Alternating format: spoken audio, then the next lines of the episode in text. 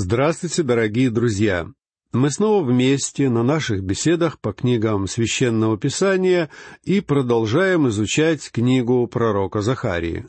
В прошлый раз мы с вами читали одиннадцатую главу, которая завершает раздел пророчеств о первом пришествии Христа. Пророк Захария нес израильтянам весть надежды, и многие толкователи обращают на это внимание, учитывая, что имя Захарии означает Господь помнит. Однако Захария не только пророк надежды, он еще и пророк истины. Просто нести людям надежду недостаточно, ведь лжепророки тоже несли людям надежду. Любая надежда должна опираться на истину. Вот о чем напоминал Захария, пытаясь ободрить людей. Он предсказывал, что какое-то время народ Израиля не будет иметь великих материальных благословений, потому что с Запада приближаются новые завоеватели. Сначала Александр Македонский, а затем римские армии. И эти нашествия принесли великие страдания народу Израиля. Но Бог был готов утешить своих детей, в одиннадцатой главе пророк Захария представляет народу доброго пастыря, который отдает свою жизнь за овец. А потом пророк представляет израильтянам и другого пастыря, неразумного, который придет гораздо позже. Это антихрист, который станет брать у овец шерсть и убивать их ради мяса. Захария ведет свое повествование очень образным языком. Во втором стихе одиннадцатой главы он пишет «Рыдай, кипарис, ибо упал кедр, ибо и величайшие опустошены. Рыдайте дубы васанские, ибо повалился непроходимый лес». Так пророк предсказывает израильтянам нашествие неприятельских войск. А в третьем стихе мы находим не менее печальное описание. «Слышен голос рыдания пастухов, потому что опустошено приволье их. Слышно рыканье молодых львов, потому что опустошена краса Иордана. Пастухами Захария называет ложных пастырей, которые вели народ в неверном направлении и внушали ложную надежду. А надежда, которую предлагает израильскому народу пророк Захария, должна опираться только на истину Божью. И далее, в стихах четвертом и пятом, пророк предсказывает, какая участь ожидает самих израильтян. «Так говорит Господь Бог мой, паси овец, обреченных на заклание, которых купившие убивают ненаказанно, а продавшие говорят, благословен Господь, я разбогател, и пастухи их не жалеют о них». Овцы — это те немногочисленные израильтяне, которые вернулись из плена в землю Израиля. Они ждут благословений на родной земле, а вместо благословений придет завоеватель, который принесет им страдания. Бог через пророка Захарию говорит, что он допустит новые бедствия своего народа не только потому, что израильтяне отвернулись от него, но и потому, что они отвергнут Мессию, когда он придет. Послушайте седьмой стих. «И буду пасти овец, обреченных на заклание, овец поистине бедных, и возьму себе два жезла, и назову один благоволением, другой узами, и ими буду пасти овец». Один из жезлов назван благоволением. Что значит благодать или милосердие? По сути, это был пастушеский посох, с помощью которого пастух собирал вместе овец. А другой жезл назывался узами. Этот жезл представлял собой дубинку, с помощью которой пастух сражался с дикими зверями и даже с людьми, которые пытались украсть овец. И в десятом стихе Захария передает израильтянам такие слова Бога возьму жезл мой благоволение и переломлю его, чтобы уничтожить завет, который заключил я со всеми народами. Жезл благоволения — это жезл благодати. И Захария говорит, что Бог собирается его сломать, а значит, Бог лишит народ своей милости. Однако эти слова не надо понимать так, что Бог уничтожит все заветы, заключенные с евреями — ведь Бог заключал с ними как условные, так и безусловные заветы. И Бог никогда не нарушит обетований, которые Он дал без всяких условий. А вот те заветы, которые содержат в себе условия, выполняются в зависимости от поведения людей. И в данном стихе имеется в виду завет, зависящий от условий. Бог обещал защищать Израиль от врагов, и это обещание зависело от повиновения Израиля. Когда израильтяне отказывались слушаться Бога, Бог переставал их защищать.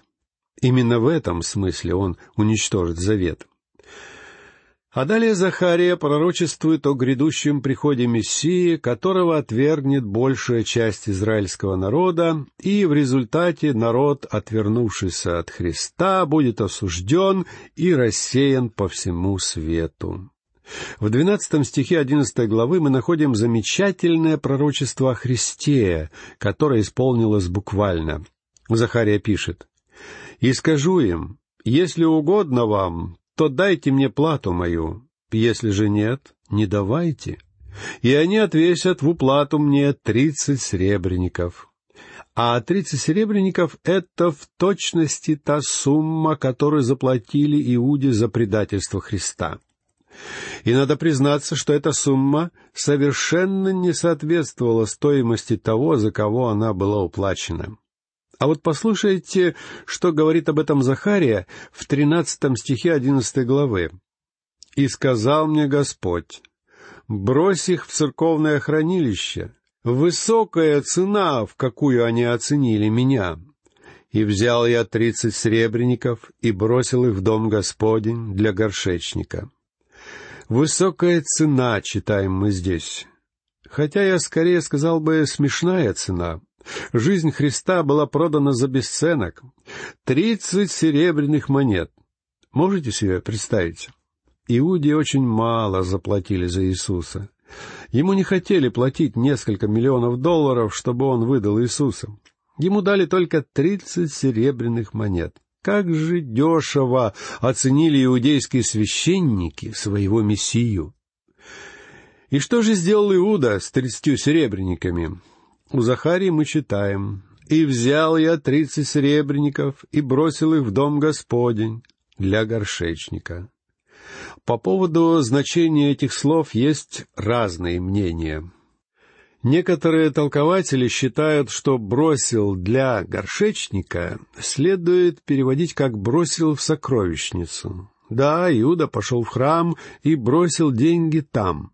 Но послушайте, что рассказывает Матфей в двадцать седьмой главе стихи шестой и седьмой. «Первосвященники, взяв сребреники, сказали, «Непозволительно положить их в сокровищницу церковную, потому что это цена крови». Сделав же совещание, купили на них землю горшечника для погребения странников.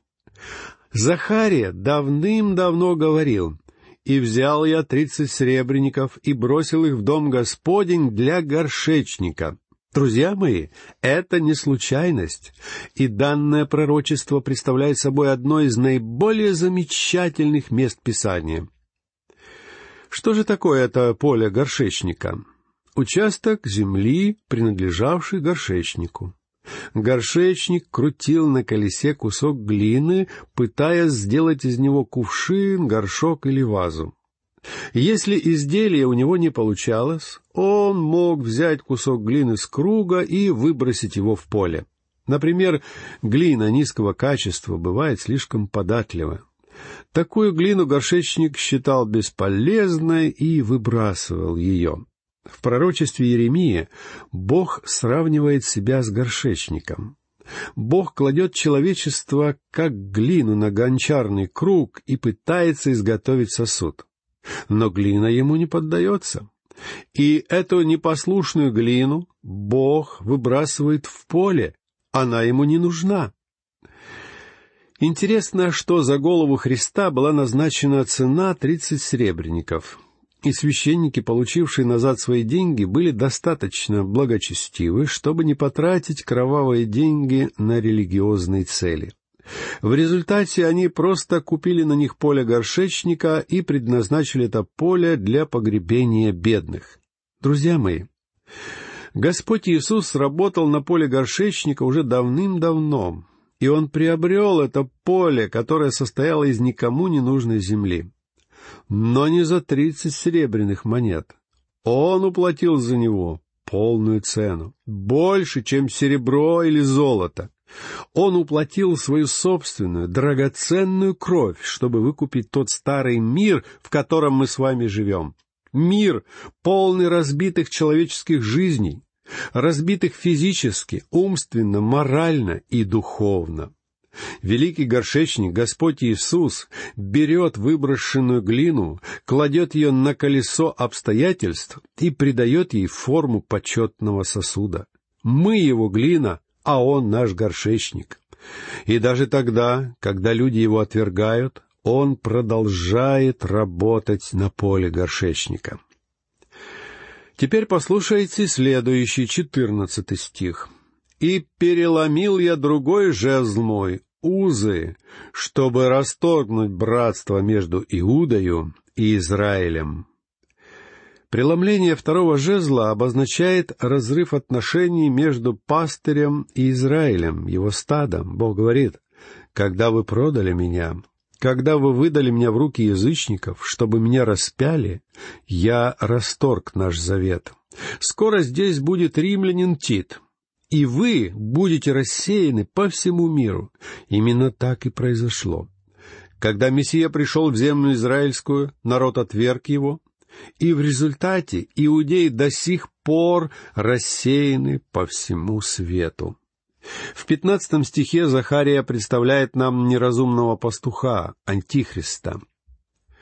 «И Господь сказал мне, еще возьми себе снаряд одного из глупых пастухов».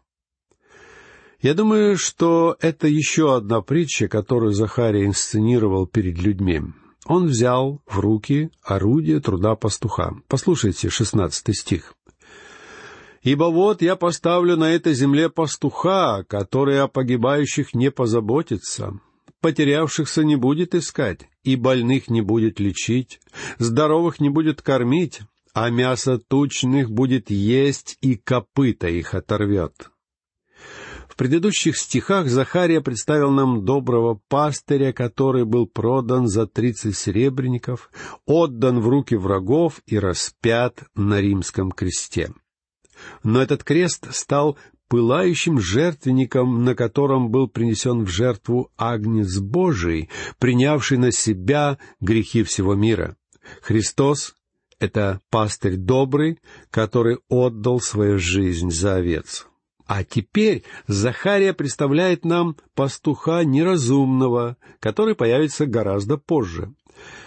Захарии неинтересно, сколько времени пройдет между явлениями Христа и Антихриста. Захария пророчествует иудеям, вернувшимся в Палестину после Вавилонского изгнания. И это его пророчество предназначено именно для иудеев, а не для христиан, которые почему-то бывают готовы распространять на себя все, что они читают в Библии. И если вы думаете, что Захария, говоря об иудеях, подразумевает церковь, то вы не правы. Глупый пастух придет после того, как Бог завершит свой замысел, касающийся церкви и этот пастух обратит свой взор на народ Израиля. Посмотрите, как Антихрист будет обращаться с народом Израиля. О погибающих не позаботится, потерявшихся не будет искать, и больных не будет лечить, здоровых не будет кормить, а мясо тучных будет есть, и копыта их оторвет. Антихрист будет стричь овец и убивать их ради мяса. Как это не похоже на доброго пастыря, который готов отдать жизнь свою за овец? В пятой главе от Иоанна, стих сорок третий, мы находим такие слова Христа. «Я пришел во имя Отца моего, и не принимаете меня. А если иной придет во имя свое, его примите». Честно говоря, когда я начинал свое служение, я думал, что пришествие Антихриста еще не скоро, потому что ни положение в мире, ни психологический настрой человечества не благоприятствуют его появлению. Но с тех пор, как я был молодым служителем, многое изменилось. Сегодня, оглядываясь вокруг, я вижу, что мир созрел для Антихриста. Я не хочу сказать, что Антихрист скоро придет, потому что не могу этого знать. Только у Бога есть такая информация. Но я уверен, что если бы в мире сейчас появился человек с правильными убеждениями, а у Антихриста они будут именно такими, если бы в мире сейчас появился человек, способный принести нам мир, упорядочить тот хаос, в котором мы находимся, и принести нам процветание, мы приняли бы его с распростертыми объятиями. Станет ли мир спрашивать его, пришел он с небес или из ада? Не думаю, что людям будет дело до того, откуда он пришел. Бог не особенно обильно благословляет этот мир великими вождями, а потому мы будем готовы принять даже Антихриста, который принесет нам признаки мнимого благополучия. Возможно, он придет еще не скоро, но сегодня атмосфера для этого несравненно благоприятнее, чем тридцать или сорок лет назад. Читаем далее. Послушайте семнадцатый стих одиннадцатой главы книги пророка Захарии. «Горе негодному пастуху, оставляющему стадо! Меч на руку его и на правый глаз его. Рука его совершенно иссохнет, и правый глаз его совершенно потускнеет». Захария называет Антихриста негодным пастухом. Он бесполезен. От него никакого прока, никакой пользы. Он обманщик. Доктор Мэри Ланжер прекрасно знает еврейский, и мне нравится его перевод этого стиха.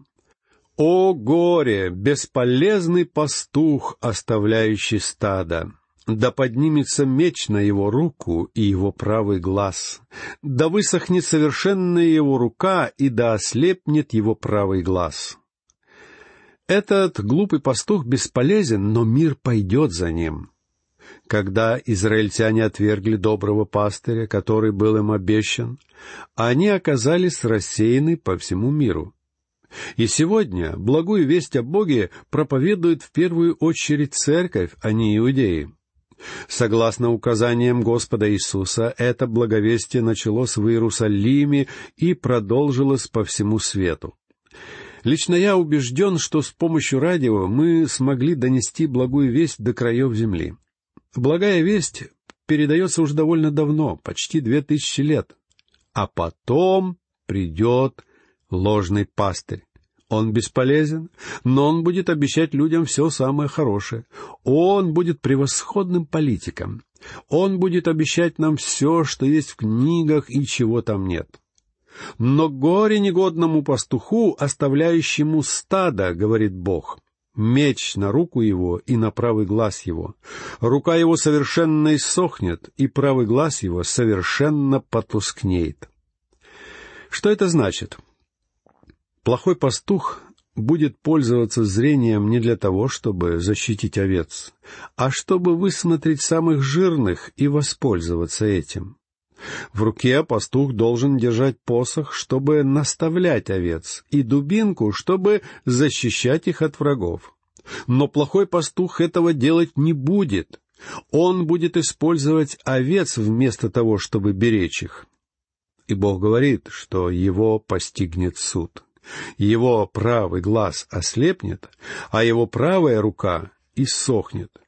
В книге Откровения написано, что Бог собирается судить лжепастыря, антихриста, который будет брошен в озеро Огненное еще раньше, чем дьявол. Приход ложного пастыря, антихриста, станет началом периода великой скорби во всей его свирепости — в начале периода Великой Скорби обманутый Израиль будет думать, что Антихрист — их добрый пастырь. Но со временем израильтяне обнаружат его истинное лицо. Антихрист будет диктатором мира, и его армии нападут на Иерусалим. Дорогие друзья, на этом мы завершаем изучение одиннадцатой главы книги пророка Захарии. В следующих главах с двенадцатой по четырнадцатую Захария пророчествует о втором пришествии Христа. Это последний раздел книги Захарии. Он очень важен прежде всего потому, что Захария описывает в нем Божий замысел, касающийся будущего всей нашей земли, всего мира.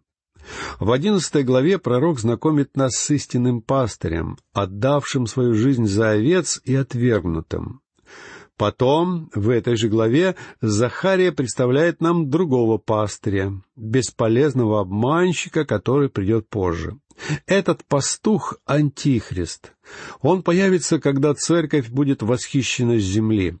Его примут, на него будут возлагаться большие надежды, но этот руководитель вызовет на земле великую скорбь, а не тысячелетнее царство. Пророчество Захарии полностью подтверждается словами Христа, записанными в Евангелии от Иоанна, глава 5, стих 43. «Я пришел во имя Отца моего, и не принимаете меня. А если иной придет во имя свое, его примите». А в следующей, заключительной части книги Захарии, мы найдем пророчества, которые сегодня не признаются многими исследователями Библии. Ученые не хотят верить, что здесь Бог раскрывает нам свой замысел, касающийся будущего Израиля и всего мира. Многие люди отмахиваются от Божьих пророчеств, принижая их значений. Есть и другие люди, любители дешевых сенсаций. Они используют отдельные фразы из этого раздела, чтобы поразить воображение своих слушателей. Я не думаю, что это правильно — вырывать отдельные фразы из контекста и пытаться согласовать их с событиями настоящего времени, в то время как они относятся к будущему. Любое толкование Библии должно принимать во внимание общую картину, представленную в Слове Божьем. И именно с таких позиций мы рассматривали и будем рассматривать пророчество Захарии. Итак, дорогие друзья, на этом наша сегодняшняя беседа закончена. Я прощаюсь с вами. Всего вам доброго. До новых встреч.